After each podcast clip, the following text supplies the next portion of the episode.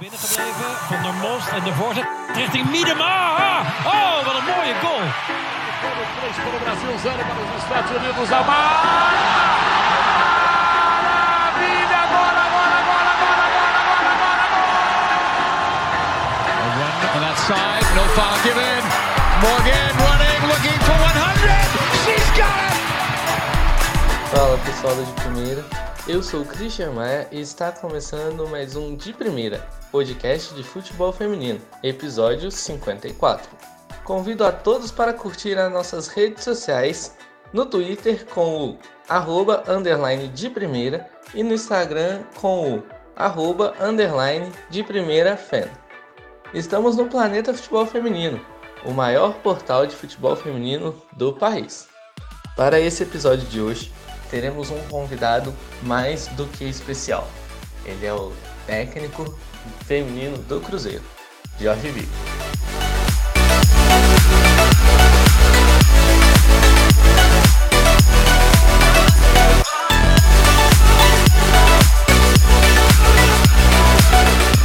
Podcast de primeira.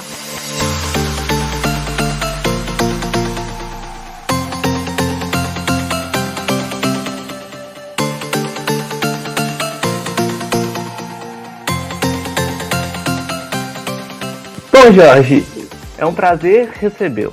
Boa tarde, Christian. É, é um prazer também conversar com você mais uma vez e poder principalmente falar da dia a dia do futebol feminino, que é aquilo que mais nos interessa.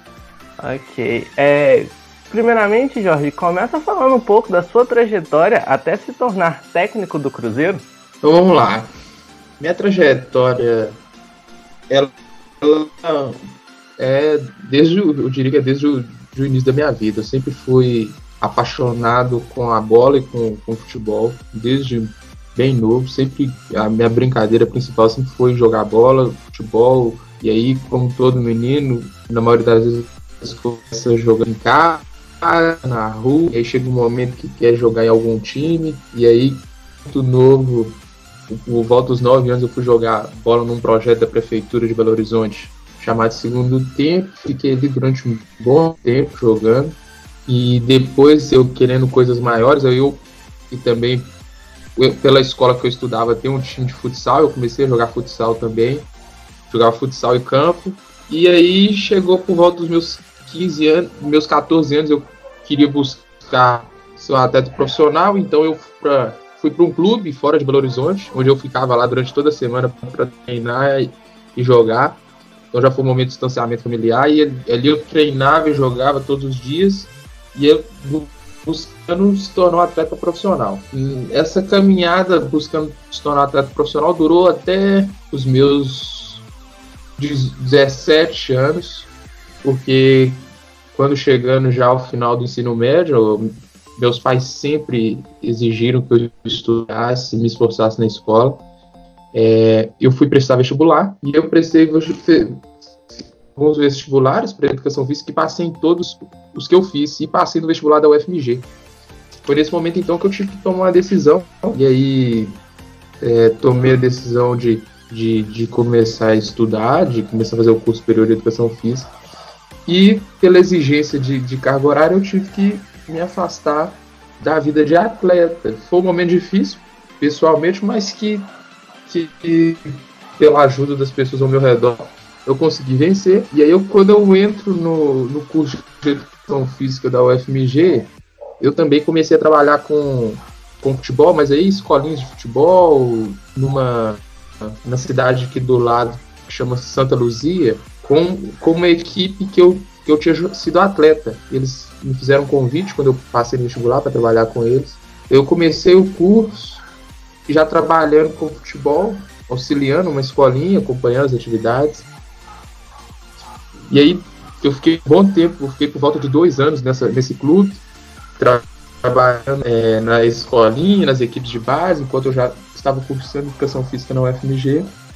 Até que por volta de 2015 eu decidi é, deixar de fazer parte dessa equipe e buscar um, uma, um maior um aprofundamento maior na questão científica do futebol. Eu tinha aprendido muita coisa, mas eu achava que eu, deveria buscar mais embasamento científico para minha prática profissional. Então, nesse momento, eu dei uma distanciada do, do futebol e eu tinha, então, em 2014, tido a experiência de trabalhar como, com treinador de uma equipe sub-15, sub-17, em, campeonatos de base de Belo Horizonte. É, experiência que para mim me ensinou muita coisa, porque eu errei muito e hoje eu olho para aqueles erros e aprendo com eles. Então, depois dessa experiência como treinador, percebi que eu precisava de mais embasamento teórico e sim. Então, eu fui, dei uma distanciada da prática fui buscar investir mais tempo na, na preparação acadêmica. Aí eu comecei a fazer iniciação científica, comecei a participar de eventos, é, é, de congressos, de, de workshops, comecei a participar de grupos de estudo, tanto quanto a cognição em ação e tomada de decisão, que é minha área principal, quanto especificamente do futebol. E aí, a partir disso também, eu, comecei a me envolver com, a, com o, o, o esporte universitário, é, masculino e feminino. Eu comecei a trabalhar com futsal feminino e com futebol masculino universitário porque eu conseguia conciliar os estudos, o aprofundamento acadêmico que eu tinha na iniciação científica e o esporte universitário, que também era uma experiência profissional com, com certas é, dificuldades, mas que era, já era uma experiência profissional. E aí eu fui caminhando até por volta de 2018, em que eu tendo essas experiências acadêmicas, experiências no, com futebol, o futebol masculino universitário, futsal feminino universitário. Até que em 2018, quando eu estava terminando a graduação, eu fui receber o convite do Rafael Brito, que era o então treinador do América Feminino. Ele tinha acabado de assumir o cargo e ele me convidou para ser auxiliar dele. O Rafael Rafael, eu conheci ele na, na, na, faculdade, nós estudamos juntos, ele também fazia iniciação científica, ele também participava do mesmo grupo de estudo que eu, então nós trilhamos muitas coisas juntos dentro da faculdade, dentro do esporte universitário também, nos enfrentamos muitas vezes dentro do esporte universitário, ganhei deles a maioria, ganhei dele a maioria das vezes, e sempre trabalhando juntos dentro da, dentro da iniciação científica, ele me, me fez o convite para trabalhar com ele no América como auxiliar, Fui com ele e para exercer a função de auxiliar. Só que dois meses depois ele recebeu um. Ele passou no processo seletivo para ir trabalhar na Tailândia com uma, com uma remuneração muito acima do, do que ele recebia aqui. E aí ele aceitou esse convite, se mudou para Tailândia, está lá hoje. E aí eu permaneci no América. Veio um novo treinador, que é o Hoffman Túlio, e eu permaneci no América ainda como, como auxiliar. Fomos campeões do Campeonato Mineiro de 2018, que ficou o time para 2 de 2019. No início de 2019, a equipe, a, a Bárbara Fonseca, recebeu o convite do Cruzeiro para ser a coordenadora do Departamento de Futebol Feminino do Cruzeiro em fevereiro de 2019. Então, logo ela recebeu esse convite, ela não nos convidou, nós, membros da comissão técnica que trabalhava na América, para trabalhar com ela no Cruzeiro e iniciar o projeto de futebol feminino. E todos nós aceitamos o convite dela, vamos trabalhar no Cruzeiro e aí tivemos a trajetória de 2019 com, é, Campeonato A2, eu ainda é, trabalhando como auxiliar, na função de auxiliar. Durante o ano todo exercer essa função e tivemos a oportunidade de, de ser vice-campeões brasileiros da A2, conseguir o acesso, ser campeões mineiros mais uma vez, então segundo título em duas competições. E aí ao final do ano, depois da, da final do Campeonato Mineiro, é, com a saída do Hoffman, eu recebi o convite da Bárbara para estar para atuar como treinador do Cruzeiro. Então, desde por volta de 14 de dezembro, esse tem sido o cargo que eu tenho ocupado aqui tem sido uma experiência muito enriquecedora, é, muito desgastante, mas que tem valido a pena. Foi uma surpresa para você receber esse convite da Bárbara? Uma vez que, quando nós ficamos sabendo da saída do Hoffman, esperávamos que fosse o Cruzeiro fosse buscar um técnico com um pouco mais de rodagem, um pouco mais de experiência no, na área. Olha, surpresa total. Não, na verdade foi uma surpresa para mim a saída do Hoffman, da maneira como aconteceu. Mas depois dessa, de, que eu soube que ele iria sair, eu imaginei que poderia acontecer o, o, o convite. Então, eu sempre estive a par da situação, desde o início, de, de, tanto da, da posição da Bárbara, como aquela que, que que tinha a posição do Cruzeiro, que manifestava a posição do Cruzeiro diante daquela situação, quanto do Hoffman, e conversou comigo também. Então, logo quando ficou claro que ele iria sair, pela parte dele, pela parte dela, é, eu imaginei que poderia vir o convite e sabia que, que ele estava ali uma, uma, uma oportunidade para mim. E para você, qual o estilo de treinador mais combina com o treinador Jorge Victor?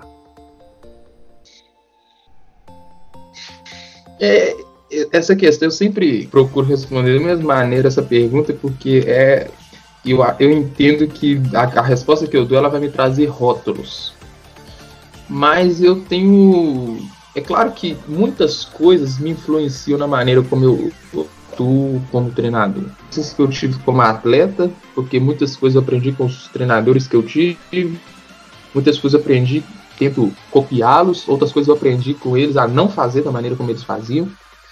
É, assim como os treinadores de hoje em dia, que a gente tem, conhece muito da história deles, você conta documentários, livros, que eu gosto muito é, sobre os treinadores.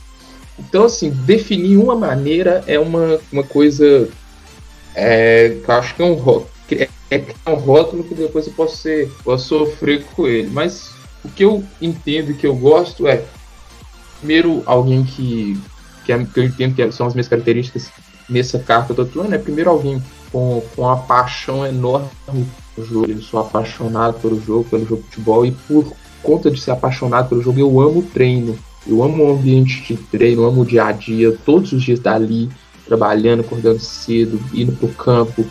E o treino, ele não acaba quando, quando as atletas vão embora, a gente sai do campo, aí vai assistir filmagem do treino para ver o que, o, que, o que foi bom, o que não foi bom, o que foi bom a nível de estruturação do treino, o que não foi bom a nível de estruturação, o que foi o desempenho das atletas, condiz com o esperado ou não, planejar a nova sessão, reunir, reunir toda semana. Então, alguém que gosta muito do treino, de trabalhar entendo que eu tenho um perfil de muito mais é, trabalho todos os dias e árduo do que genialidade. Então eu preciso todos os dias estar ali me cobrando, treinando meus olhos para observar.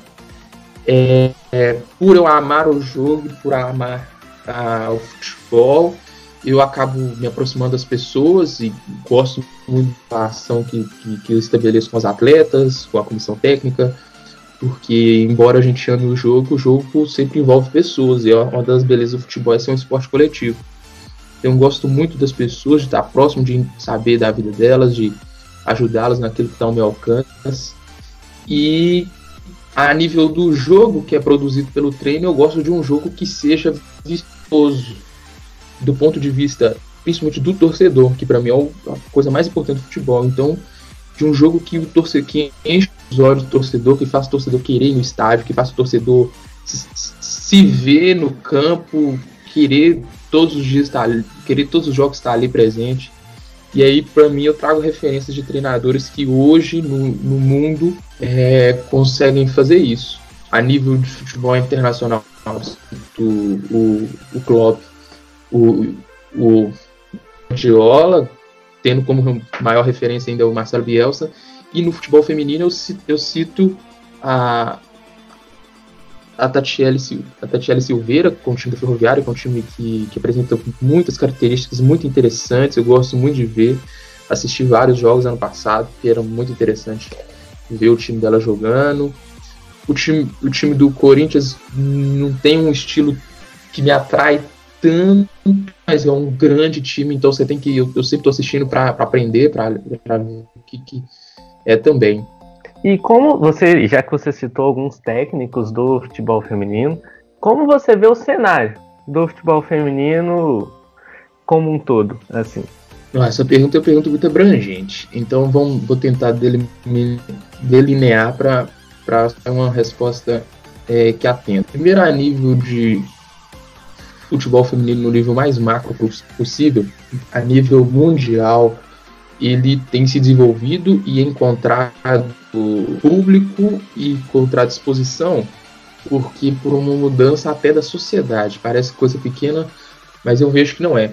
Uma mudança de sociedade do olhar para a mulher, um olhar de maior respeito, um olhar de, olhar de entendimento que a mulher tem capacidade para fazer tudo aquilo que ela queira fazer, ela tem capacidade, então ela mulher pode e consegue e joga futebol em alto nível. Então, a partir do momento que a sociedade começa a olhar para a mulher com respeito e, e, sabendo que ela consegue fazer tudo que ela, que ela quiser ter, que ela pode estar em qualquer lugar, é, começa a dar mais valor entender. Então, para isso, nós começamos a, a, a, ter maior visibilidade. O futebol feminino tem maior visibilidade, maior respeito. A partir disso, no Brasil, aí tentando delinear para o Brasil, é, é, o Brasil, por viver um pouquinho de atraso cultural nesse ponto, ele sofre efeitos daquilo que lá do passado, da, lei que proibia as mulheres jogar futebol, dessa, dessa questão de preconceito, e que por conta disso, muitos de nós ensinados isso, e, e aí tem que quebrar essa barreira no Brasil ainda, que é um, é um país muito cheio de preconceito. Então, no Brasil, o futebol feminino ainda ele tem que quebrar, ele quebra todos os dias muitas barreiras de preconceito para conseguir a visibilidade que ele precisa para se, ser autossustentável, para conseguir os patrocínios que ele precisa, e a partir disso, isso tem acontecido, e eu vejo principalmente a mídia informal, quando eu falo informal, eu tô, na verdade, não é a mídia informal, é a mídia não tradicional, que são os principais canais de televisão, os principais canais de rádio, por exemplo, como você trabalha, como você tem hoje vibradoras, você tem outros, é, outras mídias que, que falam muito futebol feminino. E a partir do quanto vocês têm voz ao futebol feminino, a mídia tradicional ela começa a olhar um pouco mais, mas vocês são os, os principais canais de futebol feminino que vocês cobrem todos os dias, porque vocês dão voz e vocês lutam através, através principalmente das redes sociais que alcançam grande parte da população hoje. Então, no cenário geral, vejo essa mudança de perspectiva do entendimento da mulher e do respeito para ela, no Brasil também, e que está quebrando os preconceitos através principalmente dessa mídia alternativa e que vem alcançando as pessoas principalmente através das redes sociais, e aí, a partir disso, a população começa a consumir um pouco mais de futebol feminino e principalmente perceber que há muita qualidade no futebol feminino, há muita coisa boa no futebol feminino. Há grandes jogos, há grandes jogadoras, há grandes treinadoras, grandes treinadores, muitas pessoas que trabalham em alto nível no futebol feminino, que o futebol feminino pode oferecer um produto de qualidade para o seu torcedor. Você vê o futebol feminino alcançando o nível de popularidade que o masculino tem hoje? Não. Nível de popularidade, não, não, não vejo, porque algumas coisas são, são culturais e, e mudar essas coisas que são culturais elas vão alcançar, elas vão demorar anos e anos, que eu imagino que, que algumas coisas são assim. Por exemplo, eu tenho um sobrinho de de oito meses. Esse sobrinho meu de oito meses, ele já nasceu com, comigo trabalhando no futebol feminino. Então ele vai crescer e ele o tempo inteiro vai escutar e vai ouvir falar sobre futebol feminino como uma coisa normal. Coisa normal do mundo. Tipo assim, homem joga futebol, mulher joga futebol, pronto. Ele vai crescer escutando isso. Eu não cresci assim. E imagino que você também não. Então, a, a, não, não, até que, vamos dizer, brincando, troque toda a sociedade, todos os que escutaram que o futebol feminino não era normal morram, até que chega uma sociedade que, que consiga escutar que é normal, vai demorar séculos. E, e, e só nesse momento eu acho que poderia chegar perto da, de popularidade. Mas mas acho que confesso. Bom, partindo agora um pouco pro lado do Cruzeiro, que é a equipe onde você treina, a equipe do Cruzeiro passou por uma reconstrução, né, recentemente devido à queda da Série A para a Série B do Campeonato Brasileiro masculino. É, em virtude disso, é, a, a, instituição passou por uma reconstrução. Até que ponto essa, esse projeto de reconstrução afetou a equipe feminina? Vamos lá, o, o, eu gosto sempre de frisar que o Cruzeiro, a equipe modalidade masculina, modalidade feminina, base, ela é um clube só. Então, se algo afeta o clube na grandeza que afetou o rebaixamento e todos, todas as situações que envolvem o ano passado, ela vai afetar o departamento de futebol feminino. Nós fazemos parte do mesmo clube. Então, o quanto isso afetou? Afetou na, principalmente na questão de, de, de orçamento, mas que, embora o clube tenha sofrido uma queda de orçamento muito grande e, e que a, ele acaba influenciando muita coisa, o departamento de futebol feminino, dentro desse processo de reconstrução do Cruzeiro, tem sido valorizado. Eu tenho que falar nisso porque é, se você pesquisar o nível salarial das atletas, das atletas, por exemplo, que renovaram o contrato, é maior hoje do que era ano passado. As atletas que nós contratamos são atletas me melhores a nível financeiro do que ano passado. O departamento, quanto os membros da comissão técnica, todos foram valorizados. O departamento hoje tem um orçamento um pouco maior do que tinha passado. Então, embora o Cruzeiro esteja em construção, o departamento feminino é, foi valorizado, entendendo que ele é, um, é, uma das portas de reconstrução do Cruzeiro, reconstrução da sua imagem, reconstrução da sua história. É, então é isso que o processo de construção do clube no futebol feminino. Nós vemos o elenco do Cruzeiro um pouco enxuto, né?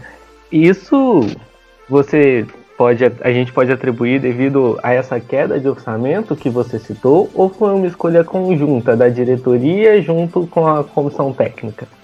Olha, o, o, o, elenco de, desse ano ele é, como você diz, enxuto, mas ele, ele é maior, por exemplo, do ano passado. No passado nós tínhamos 23 atletas, hoje já são 24.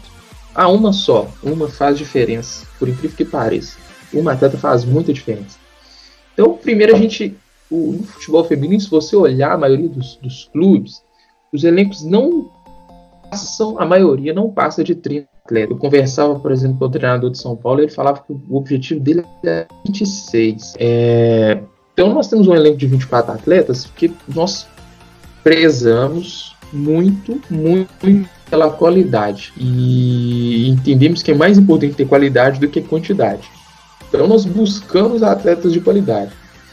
Atleta de qualidade todos os clubes querem. Então você, muitas vezes você não você, você vai disputar com outro clube. Então uma vez ou outra nós disputamos, queríamos um atleta, outro clube levou é, porque nós queríamos um atleta de qualidade e chegamos a esse esse número de 24 que, que nós entendemos que também pela questão financeira, que é importante, é o que nós poderíamos fazer e principalmente o que nós conseguimos a nível de clube é, cumprir. Porque não adianta também a gente ter um elenco de 30 atletas em que nós vamos, não conseguiríamos é, cumprir com salários em dia, cumprir com as obrigações do clube e, e traria muito mais problemas do que ter um elenco menor mas com todas as contas em dia. Entendi. É, nós podemos ver que a equipe do Cruzeiro suspendeu as atividades da base devido a esse corte de orçamento e tal. O quanto a falta da base pode afetar no seu trabalho, tendo em vista que às vezes a gente, vocês, né, técnicos, podem utilizar uma atleta da base para suprir uma possível necessidade no profissional ou uma possível lesão de jogador e aí vocês pensam da base para jogar. Atualmente, se eu não me engano, apenas a Letícia é essa, uma, foi uma atleta oriunda da base, que faz parte do profissional hoje. É, o, o, o, o que, que influencia a base no meu trabalho na equipe principal? É, a nível de curto prazo, é, é bem pequeno, mas a nível de médio prazo é pensar que, no, por exemplo, no final dessa temporada e no final daqui a duas, três temporadas, você não tem nenhuma atleta pronta para advinda da base para a equipe principal. Então você não tem nenhuma atleta formada, segunda do clube, é, trabalhando no clube para servir a equipe profissional. Esse é o, esse é um, é uma, é o reflexo dessa falta da base. Temos a Letícia hoje, que vem do, do time que veio da base do ano passado e que é uma grata surpresa. Então, a, o principal problema dessa da ausência da base é que a nível médio e longo prazo você não tem a, a expectativa de nenhum atleta ascender da base profissional. E aí você tem que pensar que isso vai gerar em você sempre contratações, necessidade de contratação, que é mais caro do que ter um atleta da base. Entendi. É, atualmente, como está, estão as atividades do Cruzeiro devido a esse, essa pandemia de coronavírus? Estão suspensas? Como é que vocês estão trabalhando nessa esfera da saúde e esportiva também? É, todas as atividades estão suspensas de, de praticamente todos os departamentos do clube. É, no futebol feminino, todas as atividades estão suspensas. Quem está trabalhando somos nós, comissão técnica e coordenação, mas sempre de casa. As atletas receberam orientações quanto a como e quando realizar treinamento é, nesse período, porque como não há uma, uma data certa para a volta do campeonato e ele pode voltar e a gente ter jogos em num curto período, é, a gente precisa a gente precisa que elas mantenham um mínimo de capacidade para que quando elas voltem a gente não sofra tanto como, por exemplo, a gente sofre em pré-temporada. Então, elas foram orientadas quanto a treinamentos que elas devem fazer, como elas devem fazer. Recentemente, vocês tiveram um confronto contra o Iranduba, lá em Manaus, se eu não me engano. É, a equipe do Cruzeiro passou por um incidente envolvendo a delegação. É, você pode nos contar o que aconteceu, o que houve, como foi toda essa experiência? Ah, então, foi no, no caminho no caminho do, do hotel pro, pro jogo. É, é, nós sempre procuramos sair com bastante antecedência pro jogo.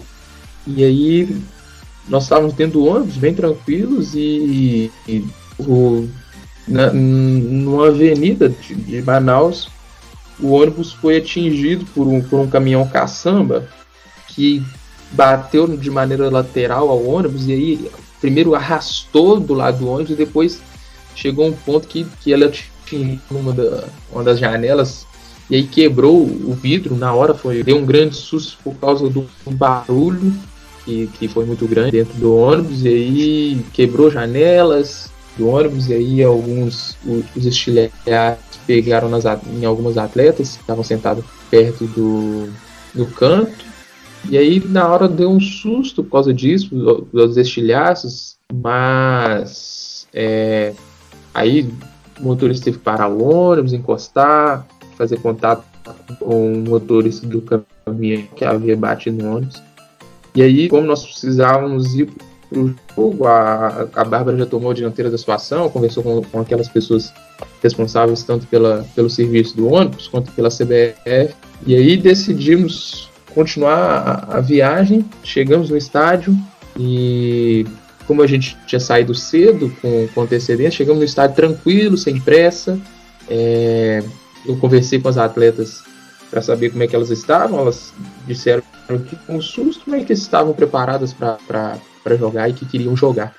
E então, um susto, mas aquilo simplesmente serviu como um teste mental para saber da nossa força mental para aquele jogo.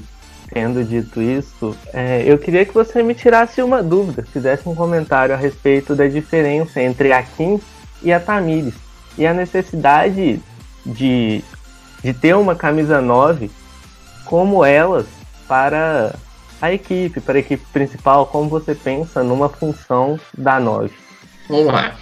É, primeiro, quanto à diferença entre elas, elas têm algumas diferenças que são a aqui por, pelo pelo, pelo, pela experiência dela, que ela já está no, no clube desde o ano passado e já entender parte da maneira, parte da ideia de jogo, ela tem alguns comportamentos é, diferentes da Tamires. Exemplo, ela fica mais próxima às zagueiras e procura fixar melhor as zagueiras adversárias com, na profundidade que a gente gera espaço em outras regiões do campo para outras atletas é, terem a bola. E a partir do momento que esses atletas têm a bola, que são as meias, ela procura a partir daí então acelerar a jogada com ataque à profundidade ou vindo para a tabela com, com, com elas.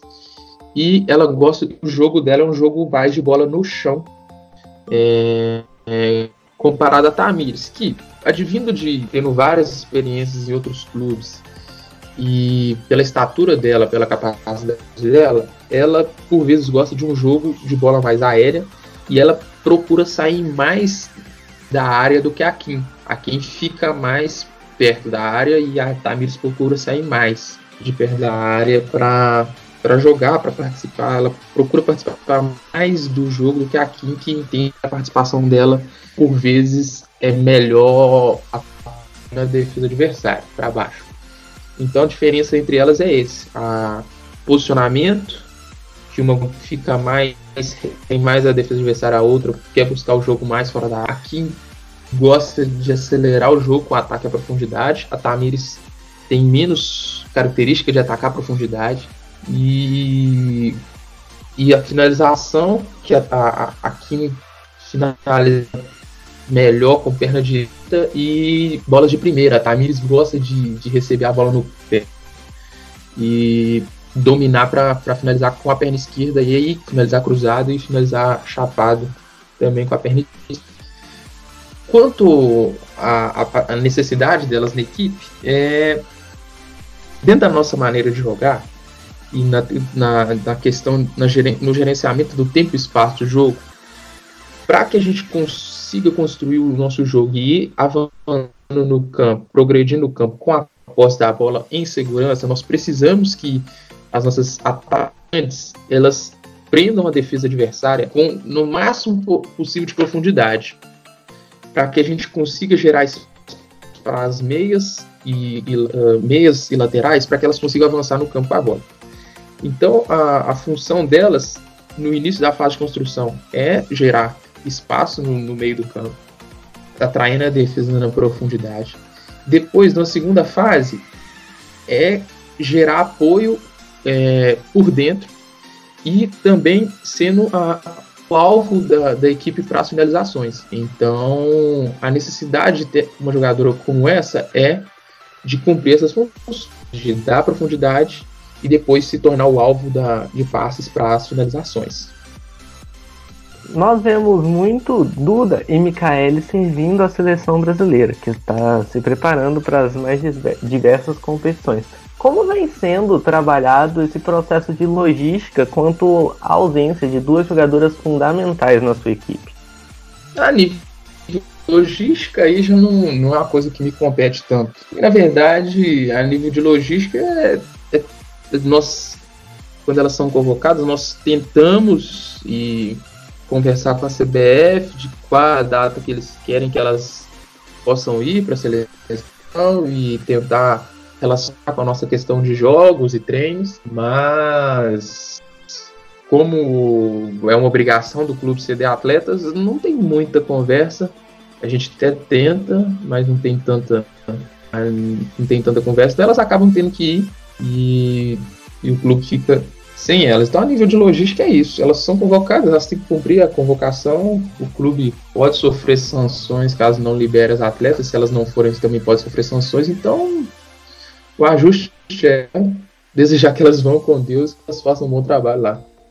E na esfera técnica, porque duas atletas de, de nível de seleção podem te fazer muita falta, né? Como você trabalha esse aspecto técnico com o elenco, às vezes aspecto de estratégia de jogo, tendo em vista que uma Duda, uma Micaele pode ser fundamental em confrontos grandes?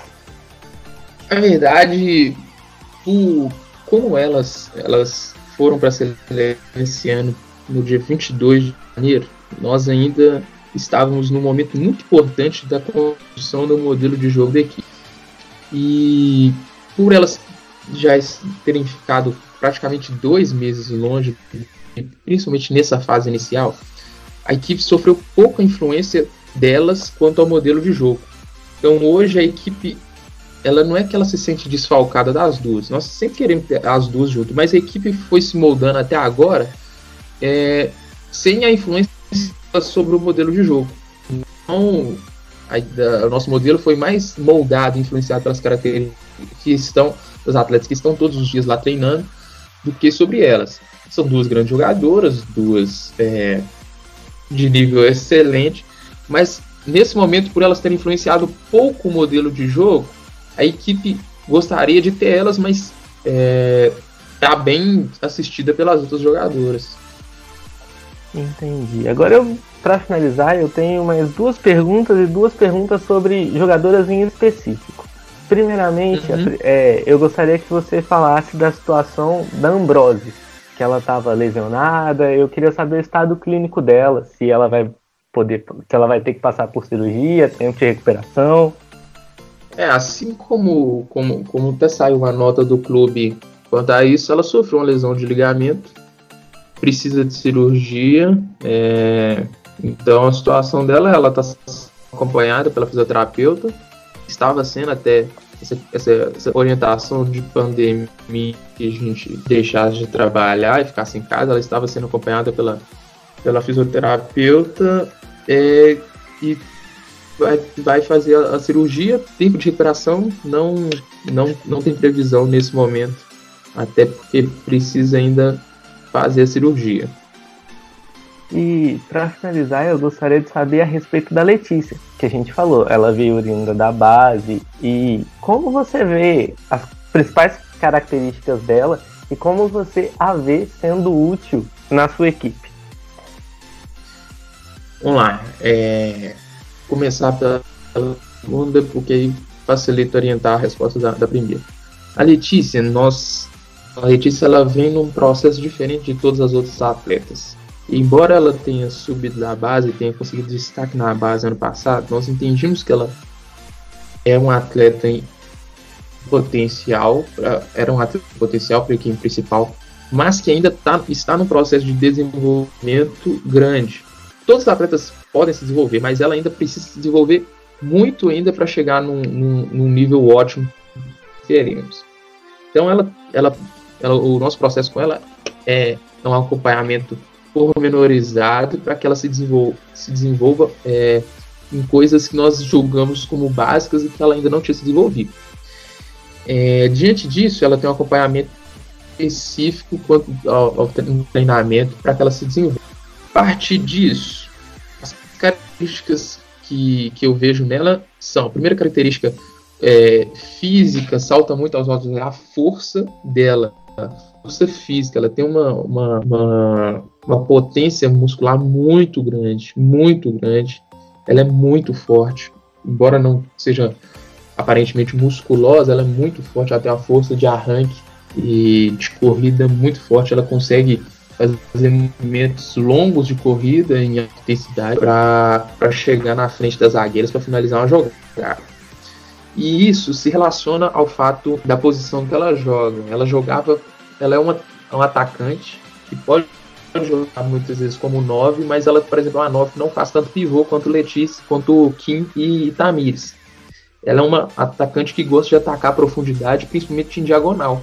Então, por vezes, a gente tira ela do centro e arrasta ela um pouco para o lado para que ela faça esse movimento de atacar a profundidade, é, vindo do lado, fazendo diagonal para dentro, utilizando essa força física que ela tem. Além de que ela tem um feeling de gol muito interessante, é uma coisa até difícil de explicar.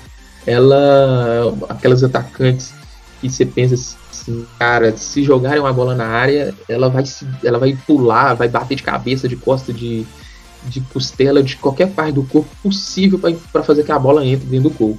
Então, pegando essas características, tanto a questão física, a questão de posicionamento e esse filho dela, uh, entendemos que ela está se desenvolvendo a partir dos treinamentos e que a partir disso ela pode ajudar a equipe assim como ajudou no último jogo contra o Iranduba, em que no final do jogo ela entrou para substituir a Patrícia, já jogando, nesse caso, jogando aberta, e pôde ajudar a equipe dentro do campo naquele momento.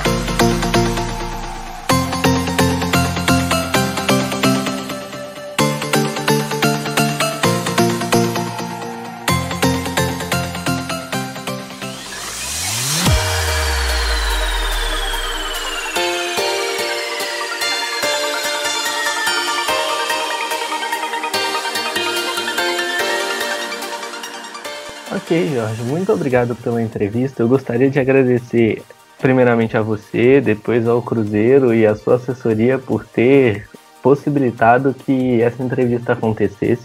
E eu gostaria de abrir espaço para você, se você tem um último recado, um agradecimento, algo do tipo.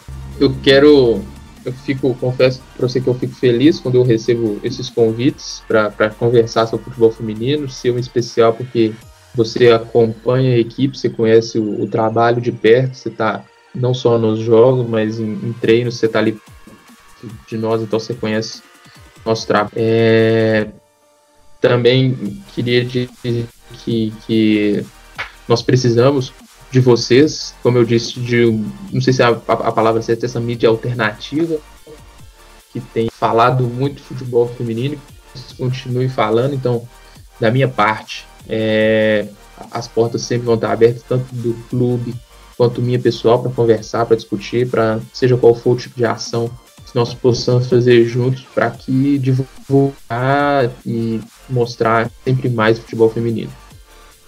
Ok, Jorge, de primeiro agradece a sua participação e até a próxima.